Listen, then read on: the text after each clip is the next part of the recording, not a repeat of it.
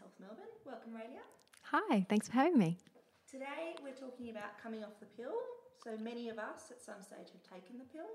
We know we can't be on the pill when we get pregnant, but what's the best way when dealing with possible fertility issues or trying to get pregnant and stopping the pill and other contraceptive options, perhaps? Yeah, sure. So, look, the pill's probably the most common contraceptive option used by young women, and that's because it's used for various reasons, not just contraception. Yeah, so lots of women will have been put on the pill for reasons of having acne to try and reduce that, and also to regulate their cycle if it's irregular and protect their uterus if they've got something like polycystic ovarian syndrome, where not every month results in a period. Because um, our uterine lining, our endometrium, it's designed to shed, it's not designed to grow and grow and grow. And so, yeah, the, it helps control that. So, look, a lot of women think um, they need to come off the pill a long time before trying to get pregnant. Uh, that's not necessarily true, but uh, there's a lot of misconceptions out there about the pill. So, um, yeah, so we might just maybe start with how does it work? Because um, yeah. So the pill has within it a combination of estrogen and progesterone. There are progesterone only pills, but that the mini pill, but the, the, the what most people mean when they say the pill is is the combined oral contraceptive pill with both estrogen and progesterone. Now, to really understand how the pill works, you've got to kind of understand about menstrual cycles and ovulation. So I'll just briefly go through that a little bit. So with a menstrual cycle. What happens is we've got all our eggs that we're ever going to have created in our ovary before birth, but we only start ovulating at puberty. And ovulating is the development of a mature egg which releases every month um, to create the possibility of having a baby. And um, while we ovulate for most of our fertile life, we're only really trying to get pregnant for a minority of it these days. What happens is there's this concert of events that lead up to ovulation. The egg that's actually released, the, the winning egg, um, takes about a year almost to get ready. So it starts off in the resting pool like all the other eggs with a group of eggs around the same stage. And then gradually, because of what we call autocrine and paracrine mechanisms, which in other words means local hormonal controls, leaves the resting pool together with a group of eggs. And um, that group of eggs starts going through a development process that takes almost a year. And the last part of it is influenced by the cyclic hormonal changes of the menstrual cycle. Um, and that's really what we notice. But so, what happens at puberty when we've got all these eggs for our whole life? What happens at puberty? Um, so, what happens is that we have this control center in the brain called the hypothalamus, and it's the master of the pituitary gland, which is in the base of the brain. The pituitary gland really controls the ovary, and it does so by releasing hormones called the gonadotrophins. Gonad means kind of either ovary or testis. So, gonadotrophins also are important in sperm production in the male. But what these hormones need to do to get the ovary going and select out a dominant egg every month is they have to cyclically change in a pulsatile way. And until that rhythm is right, of pulsatile secretion, women don't ovulate. Um, and what happens at puberty is that suddenly these GnRH or gonadotrophin releasing hormone neurons in the in the hypothalamus, they wake up and they start to secrete hormone. But at first, it's not so rhythmic. At first, it hasn't really got the beat. It hasn't got the rhythm right, and um, that's why yeah, exactly. So exactly. So originally you get a period out of the blue, but then maybe it's not regular for a couple of years, and that's normal.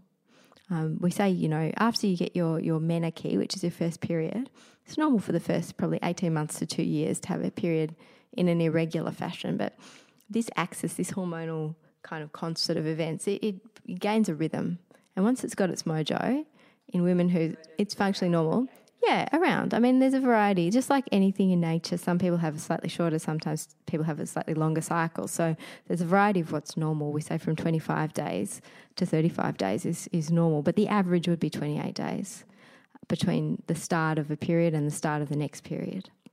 um, including all the bleeding days and all the other days. And that's what we call a 28 day cycle, and that's, that's what we call normal. Um, so basically, if you have the pill, you muck up that cycle of, of hormonal pulsatility. The feedback mechanism that tells us to switch off our follicle stimulating hormone and luteinizing hormone um, release because it switches off the hypothalamic, the hypothalamus release of the GnRH hormone is estrogen.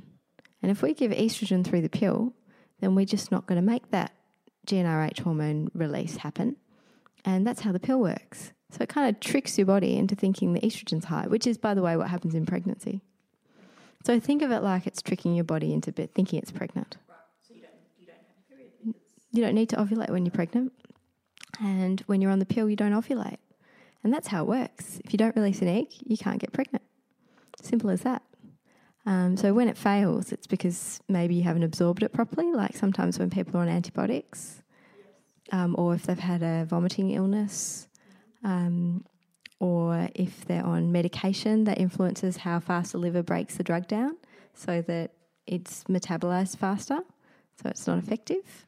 Um, or they've forgotten to take it, which can happen with the pill, and you can have what's called an escape ovulation. And the most dangerous time to forget to take a pill is in the sugar pill time. Um, most women who've taken the pill know that there's usually in a in a cycle of the pill in a packet, there's 21 active tablets, and there are seven placebo tablets, which are sugar tablets. And the idea behind the placebo tablets is to keep the habit so that we don't forget to take the pill because one of the ways the pill works is to keep the hormones exactly to keep it constant and um, you don't want to forget the active tablets so if you have sugar tablets to take their place on days where active tablets aren't needed um, that just helps you keep the habit. Um, so that makes it more effective. The sugar tablets are the time when you're taking a pill where you have a bleed. It's not a period. People think of it as a period. Uh, most, most, women consider whenever bleeding happens from the uterus that it's a period, but gynecologists consider that a period is the bleed that happens after an ovulation where a pregnancy hasn't happened. So you would call it, from a gynecological standpoint, I would call a period on the pill a withdrawal bleed, as opposed to a real true period. It comes from the uterus, but it's just the uterus is kind of a slave to what you're taking. So you, instead of having this lovely cyclic rhythm, preparing an egg for release, when you're on the pill, it's just basically like the pill hormones have a peak just after you take it and a trough just after the next pill is due, but the average is a flat line. So you're just taking this flat line hormone. The ovaries are switched off. If you do an ultrasound for women on the pill, often the ovaries look very quiet. You can't see many follicles there because they're not developing. And doesn't mean you don't have them, just means they're not active.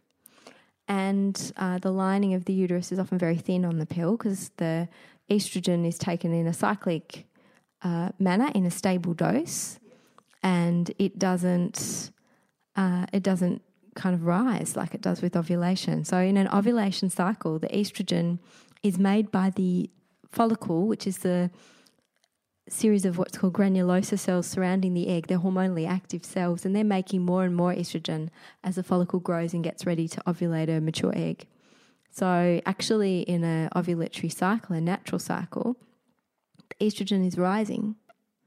Whereas in the pill cycle, like I said, it's like a flat line. So, the lining of the uterus in a natural cycle will grow until ovulation, and in a pill cycle, it will grow only a little bit. Which is why people who have very painful or very heavy periods often quite like being on the pill because it means a lighter period. Yeah, and the pill can be used to treat conditions like endometriosis and to treat conditions like adenomyosis, which is when the glands of the uterus um, grow into the muscle and cause pain and heavy periods. Uh, it can treat heavy periods just that are what we call physiological. Some women just have really heavy periods without there being a you know a, a pathology to point a stick at. It's just that that's what their uterus unfortunately does, and it can result in them becoming anemic or iron deficient.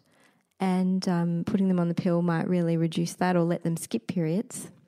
Some women don't ovulate when they're off the pill, Um, and that can be for a variety of reasons. Uh, polycystic ovarian syndrome, um, which we've done a few podcasts on in the series, uh, is a common reason, but so is what we call functional hypothalamic um, amenorrhea, which is a big word, but it basically means like the hypothalamus is misbehaving and not giving the right signals. And that can happen if women are too skinny, like in anorexia, or in athletes who um, might have a very low body mass index. Um, We've spoken about the adverse for when you can be too big yeah, conceive, but but you can actually be too skinny. And, and if your body is too slim, then from nature's point of view, that's a risk for you as a mother. You don't have the resources to, um, to look after the baby, to breastfeed, um, to aid survival. Um, and your own survival might be significantly compromised if you were to fall pregnant. So um, you just don't have those energy stores. And nature's ways to turn off ovulation to protect you. Um, whereas you may be in ha- being perfectly healthy and fine and, and just choose to, to be that way because of your lifestyle. Like if you're a dancer or if you're a gymnast or if you're a, a, a an elite athlete. Yeah, or just stop maybe that degree of exercise intensity. So, any chronic illness can cause lack of ovulation. So, any condition that causes stress to the body. And in some women who are susceptible, emotional stress can cause women not to ovulate, often in combination with those other things. So, look, um, the pill might be used for women like that. And what can happen when you stop the pill is that the reason that you took it in the first place can be uncovered. So you might have forgotten um, why you took it in the first place. I have lots of patients who have been on the pill for a decade or more, and maybe since they were a teenager. And they stop taking the pill when they're thinking about getting pregnant and they don't have a regular cycle. And then you ask on history, well, did you ever have a regular cycle? And they reflect and they think, well, maybe I didn't. So the pill won't prevent um, these. Well, it won't. It won't cure these underlying conditions necessarily. And when you stop the pill, these conditions might be unmasked. So if you've been on the pill for a long time, you might forget what life was like before, and it might not. It's not so much the pill hindering trying to get pregnant. It's actually just your body going back to normal. Yeah, and sometimes you know what's normal for somebody isn't what's normal for someone else. Um, but sometimes life events have changed and and lifestyles change. So, for example, it's quite common for us to put on a little bit of weight as we get older. If you have a polycystic ovary, maybe you were put on the pill when you were a teenager, and maybe now you weigh 15 to 20 kilos more than that. And so, look, some interventions when you stop the pill might be very powerful at regulating your cycle in that in that circumstance. So you really have to have a look when someone comes off the pill and they don't get their periods back straight away. Um, after you know a couple of months, really you should get your period back. So there's this phenomenon called post-pill amenorrhea, which means not getting your period back off the pill, which I always say is a myth. You know, there's there's always a reason if you're not getting your period back when you stop the pill. So what's the, at, at what time frame after stopping the pill and not getting your period should you seek help, and where do you go for help? Well, look, you've got to remember that if you're not getting a period, um, you, if you're not releasing an egg, you can't possibly get pregnant. So that's a reason. Usually we say if you're under 35, seek help after a year. If you're over 35, seek help after six months. But if you're not releasing an egg, then that would be wasted time for you, no matter how young you are. So I would say that if you're not having your period regularly after three months off the pill, go to your GP and ask for a referral to a fertility specialist. And your GP should also do a pregnancy test because it's possible when you're trying to conceive and you stop the pill to get pregnant before you have a period. So you'll have the withdrawal bleed from stopping the pill, but then some women who don't get a period might already be pregnant. They might just have ovulated and um, had sex at the right time and winged it. So that's one of the tests in the workup. But um, also, if someone hasn't had, if they truly haven't had a period, they haven't had an ovulation, I'll be trying to work out why that is. And by running a series of blood tests and having a look at the ovaries with an ultrasound, um, we can really categorize women who don't have a period after stopping the pill into three groups. One will be polycystic ovarian syndrome. One will be women who have that central suppression that we were talking about, hypothalamic causes of, of anovulation.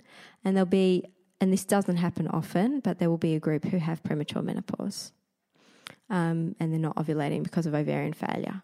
So they're the three groups. And working out what you're dealing with um, as a fertility specialist really helps target interventions to bring back a regular cycle. Now, there's always the need to investigate the male at the same time because my feeling is that ovulation induction, which is what you need to do in some circumstances to bring back a cycle, it's it's quite intense and not necessarily, but it can. And um, certainly involves careful monitoring, multiple appointments, ultrasound scans that are internal. It is. And remember that what we're trying to do with ovulation induction is we're trying to normalize fertility. So we're not supercharging fertility, we're just bringing it back to baseline. And the average person who's normally fertile has about a one in five chance of conceiving every month. It's about 20%. Um, so that's what we're aiming for. So a lot of people ovulate and don't necessarily get pregnant for a while. So when women do have ovulation induction therapy, um, they can expect to do that for you know minimum three to six months before moving on to something else. So you know you want to make sure they're not wasting that time and going through treatment in a futile way. So it's it's just a, a no brainer to check the sperm um, at the beginning, just to make sure that any treatment you know that you undertake. Um, gives women a fighting chance. I also often do take a history and recommend checking the fallopian tubes and giving them a flush because if a woman's had chlamydia, if she's had endometriosis, um, she might have blocked tubes and you might put her through ovulation induction for six months if you don't check. And um, it was futile. Yeah, not get the results. So, look, those things are important. Um, but yeah, look, coming off the pill, most women will get a period back within two to three months maximum. Some women will get a period back in six weeks and that's normal. And um, the take home message is if you're not getting a period, having stopped the pill for a significant amount of time, you should be investigated, and one of those investigations should be a pregnancy test. Thank you for joining us for this week's episode of Knocked Up, the podcast about getting pregnant. For more information about Raelia, Women's Health Melbourne, and how to get pregnant, please visit womenshealthmelbourne.com.au or find us on the socials under Women's Health Melbourne, or you can send an email with any future episode requests to podcasts at womenshealthmelbourne.com.au. See you next week.